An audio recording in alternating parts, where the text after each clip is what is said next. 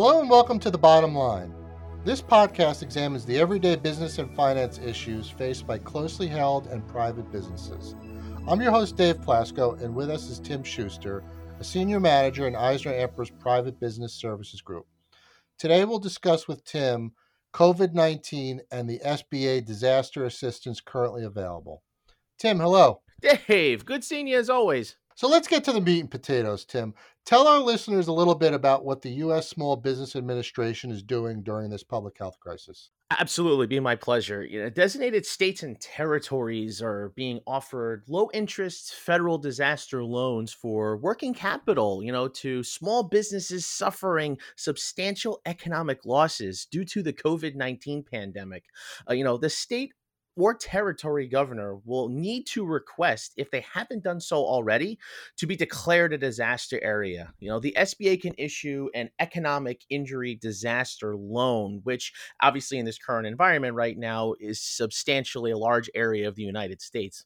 And who can qualify for the economic injury disaster loan that you mentioned? Loans are available to small business and private not-for-profit organizations in their respective designated areas. You know, please refer to the S B A dot gov website to see if you qualify. Okay. And what types of loans are available for businesses? So the S B A economic injury disaster loans offer up to two million dollars in assistance and can be used to pay debt, payables, payroll, and other bills that can't be paid due to loss in revenue.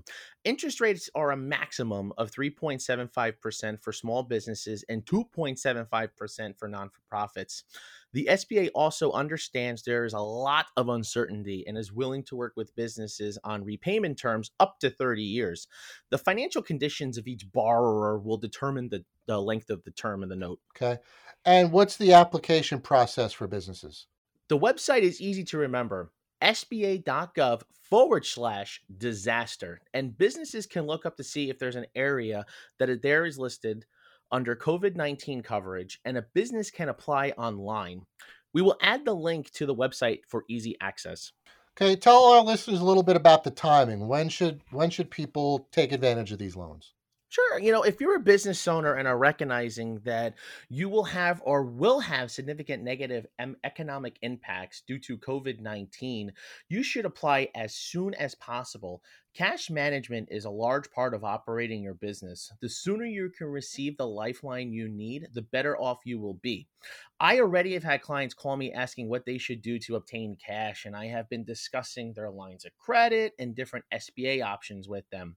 I also want to note that daily and weekly, the environment has been changing, and the government is releasing additional funds to help businesses and taxpayers alike during this difficult time.